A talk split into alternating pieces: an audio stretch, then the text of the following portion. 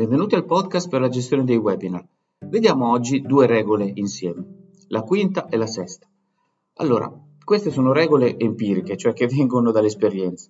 Una riguarda le slide e una riguarda una cosa che potrebbe mettere qualche preoccupazione a qualsiasi eccellente gestore di webinar, ma anche ai partecipanti, che si tratta della gestione del silenzio.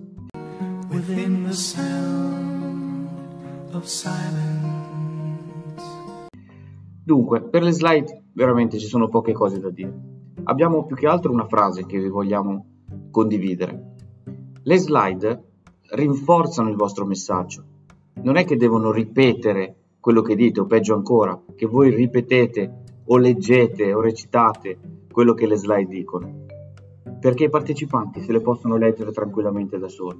Le slide servono solo per lo show.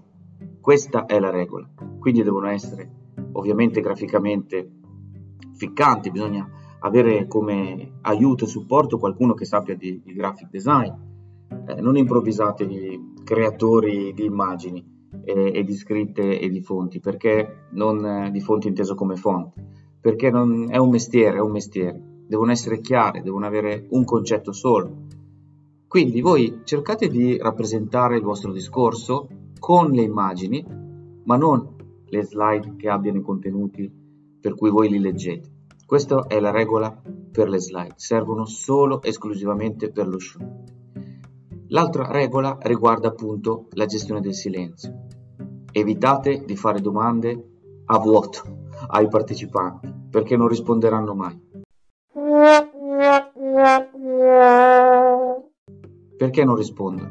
Perché i partecipanti sono pubblico, sono osservatori, non sanno se la t- situazione è formale o informale, sono dei giudici, fanno proprio gli spettatori e soprattutto non sanno come va a finire. Allora prendete un bel respiro, mantenete la calma. Ci sono due trucchi per fare in modo che si rompa il silenzio. La domanda bomba, cioè voi fate la domanda, aspettate qualche secondo e poi nominate qualcuno, qualcuno che avete già visto che è abbastanza estroverso da poter rispondere senza problemi. E poi c'è la domanda fucile. Fate la domanda e nominate subito quel qualcuno o quella qualcuna che sapete che potrebbe avere buone probabilità di rispondere. Quindi due regole. Le slide servono per lo show e gestite il silenzio con le domande fucile e le domande bomba.